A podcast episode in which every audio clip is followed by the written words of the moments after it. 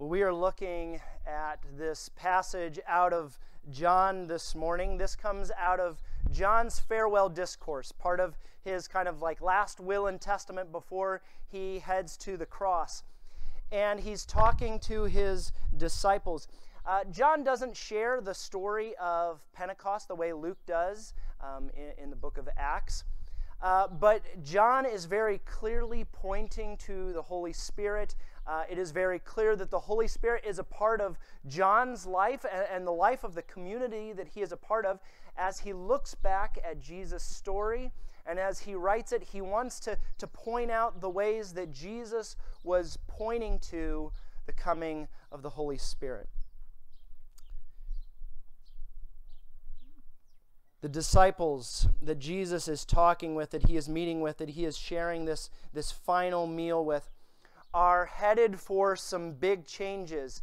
In, in their time with Jesus, soon Jesus is going to be arrested and crucified and, and the resurrection, and, and all of that's about to happen. But the disciples are also facing, whether they know it or not, some very large changes in the trajectory of their lives and, and of their mission, of, of what they're going to be doing for the rest of their lives, which, which for John is uh, according to tradition, is going to be quite a long time following this discourse in the Gospel of John. As we take a look at this passage and as we take a look at the Holy Spirit this morning, would you pray with me?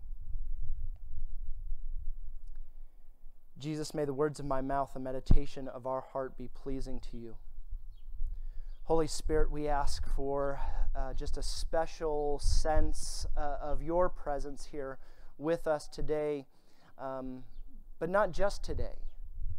As we figure out what it means to be church in 2021 and beyond, may we sense your Holy Spirit guiding, prompting, provoking, uh, convicting, uh, empowering.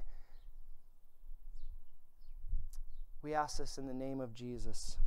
Amen. Well, as Jesus is speaking to his disciples, I get the sense that the disciples are, are beginning to open their eyes, beginning to have a sense of the way, of the trajectory of Jesus' life and his ministry, and where that all is headed. I think it seems that maybe they're starting to get the idea that as Jesus is um, preaching the good news, as he is healing, as he is reaching out to, to all kinds of different people who are kind of beyond the, the um, religious establishment uh, way of reaching out to people, as Jesus is, is meeting with a Samaritan woman at the well, as he is uh, healing the blind and the lame, and, and, and touching lepers, and, and all of this stuff. And as Jesus is confronting the powers that be, maybe they're starting to get a glimpse that this journey is headed in one direction towards the cross. And that is actually one of the themes that happens in the Gospel of John. But now, as Jesus meets with his disciples and he's talking about leaving them and sending the, the helper, or uh, our uh, translation this morning said the, the advocate.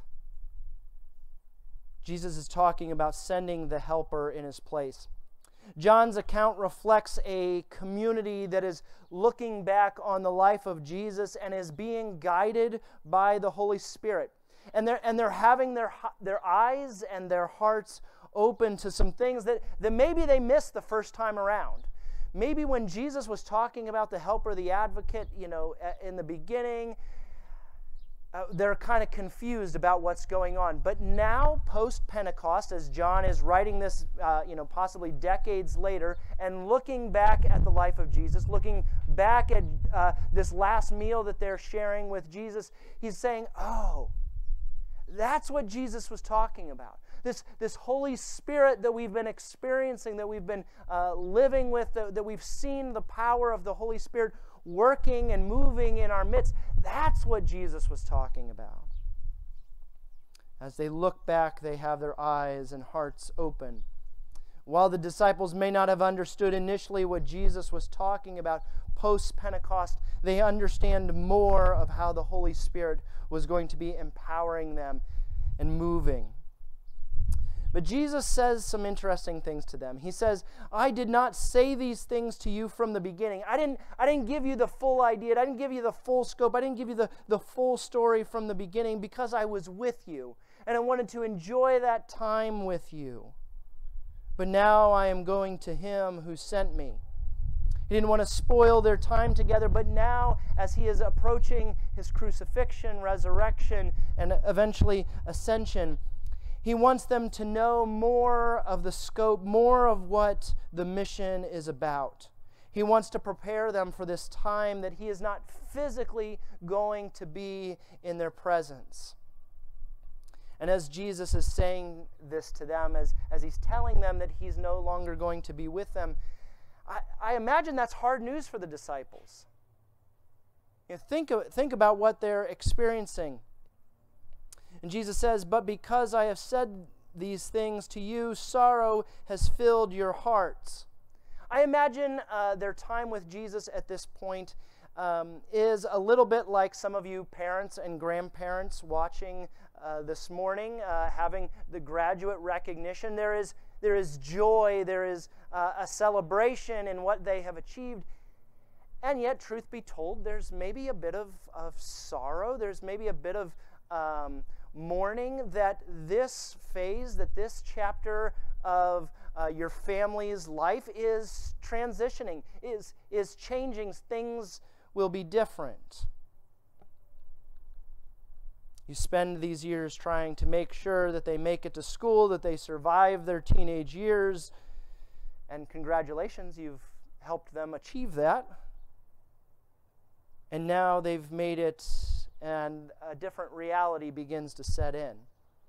I imagine in the moment the disciples are experiencing grief at the news that Jesus will no longer physically be present with them. But I also think about John writing this decades later, maybe with a, a mix of joy and sorrow. Joy at seeing what the Holy Spirit has done, joy at, at seeing how the gospel has moved beyond Jerusalem, that that Peter and Paul and, and John and, and the other disciples have, have taken this message and they've, they've left Jerusalem. They, they've moved out and they're, they're establishing little communities of Jesus all over the place. And there's great joy in how the Holy Spirit has moved in those times. And yet, I imagine for John, who throughout the gospel is, is called the disciple whom Jesus loved. And so I assume John would refer to Jesus as the, the Jesus, the Messiah, the Master that I loved. And he's no longer physically present here. And I imagine that would at times be hard for John to, to write this gospel. Seeing the way the Holy Spirit has moved and rejoicing in that, but also missing his, his friend. See, we experience joy and sorrow at the same time. We can experience joy and lament at the same time. We've all maybe experienced that in, in a funeral as we celebrate life, as we celebrate that they're now with Jesus, that we might celebrate that somebody is no longer suffering, and yet we miss them dearly or a time of graduation as we celebrate accomplishments and, and reflect on the past. We look forward to the future, but also maybe a tinge of sorrow that those times are now past.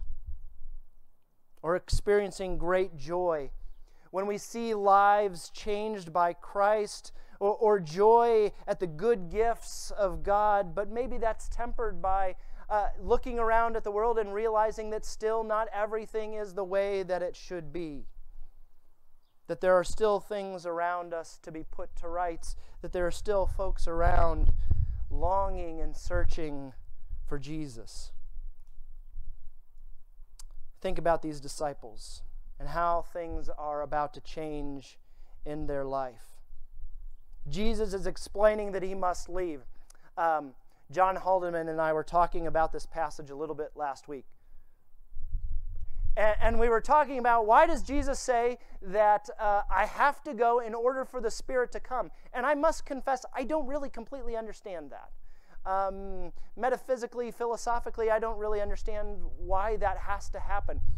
And yet, Jesus doesn't want people to cling to that moment. They, he doesn't want them to, to stay there in that upper room. He eventually wants to, to send them out, to take the message beyond the upper room to the masses of people longing to hear good news, to experience healing in their lives.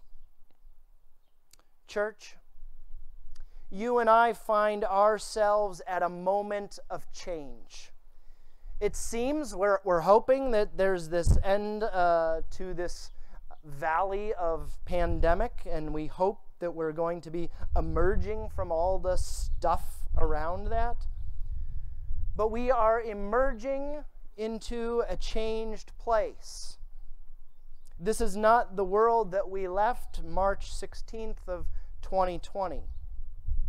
And we are not the same church that we were in 2020. Some of our members have passed on. Some folks have moved on. And there's others that are here today that were not here before. And so, as always, it, the church is a changing place, changing faces, changing times. Praise God that we have the advocate, that we have the helper, that we have the Holy Spirit helping us move through that time. I don't really like change any more than anyone else. And yet it is a constant part of life. And we don't have to do it on our own. We have the Holy Spirit leading and guiding us into this new place, into the new realities that f- we face, continuing to show us uh, the brokenness around us, how we've missed the mark that John calls sin, showing us what it means to live in right relationship with Jesus and with humanity, what, what John calls righteousness, being in, in right relationship with God and right relationship with others showing us that sickness and death, pandemic and, and disease and, and turmoil and all the things going around us don't have the final say, that the ruler and the rulers of this world do not have the final say. But praise God, King Jesus, the risen and ascended one, does have final say. Jesus goes on to say, I have many things to show you, but you cannot bear them now. When the Spirit of truth comes, he will guide you into all truth. In some ways, this, um, this post pandemic world is going to be a, a tough thing for us as a church to navigate. Our political division in this country has been ratcheted up even more. We've seen that 50 years of civil rights movement has not entirely done away with 400 years of ethnic hostility and, and, and the things that surround that. We navigate what a hybrid participation in church will look like as we have been able to engage with people at a distance from our physical gathering. And that is hard for us. But there are also great opportunities. There's moments for us to, to reach out and to, to be partnering with God's work in the world. And it doesn't take a lot of effort for us to just open the door, to, to step out, to, to share meals with folks as you're comfortable, to sit down and to hear what's happening in people's lives. There's brokenness all over the place. And this is an opportunity for the church to just be partnering, to be listening, to, to hear what's going on, and to be speaking good news into people's lives. And so, while there are great challenges, there are also enormous opportunities for the church. And I am so thankful that we don't have to figure that out, do that all on our own, but the Holy Spirit leads and guides us into all of that. May we be open to the Holy Spirit.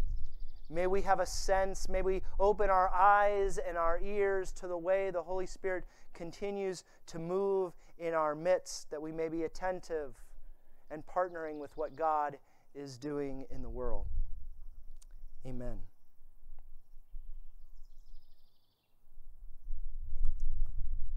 This time, we're going to have a, a, prayer of confession, followed by a time of meditation, a time for us to, to just sit and think about what the Holy Spirit might be moving in our hearts, in our lives, to, to really pause and pay attention to what God is doing in these moments.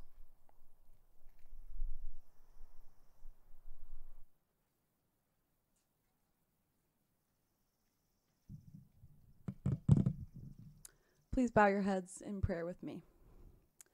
The Apostle Paul tells us that the Spirit of the God prays for us with sighs too deep for words. Through the life giving breath of God, we are given all that we need. Let us breathe deeply, inhaling the good gifts that God provides, and exhaling all of the things that we need to release. Let us breathe in strength, and let us exhale our exhaustion. Let us breathe in freedom, and let us exhale all that holds us back. Let us breathe in a new sense of direction, and let us exhale the past we no longer want to use. Let us breathe in hope, and let us exhale self doubt. Let us breathe in unconditional love, and let us exhale distrust and hate. Holy Spirit, let us feel the mighty rush of your presence in this place. Blow away all our fears and worries, and help us to breathe in your gifts of the new life. Amen. Would you receive the sending? May we be a people led by the Spirit into all truth, declaring and guiding us to the things that are to come. May we be an instrument through which the Spirit can declare the glory of Jesus the Christ, who through his life, death, resurrection, and ascension is making all things new. Go in peace.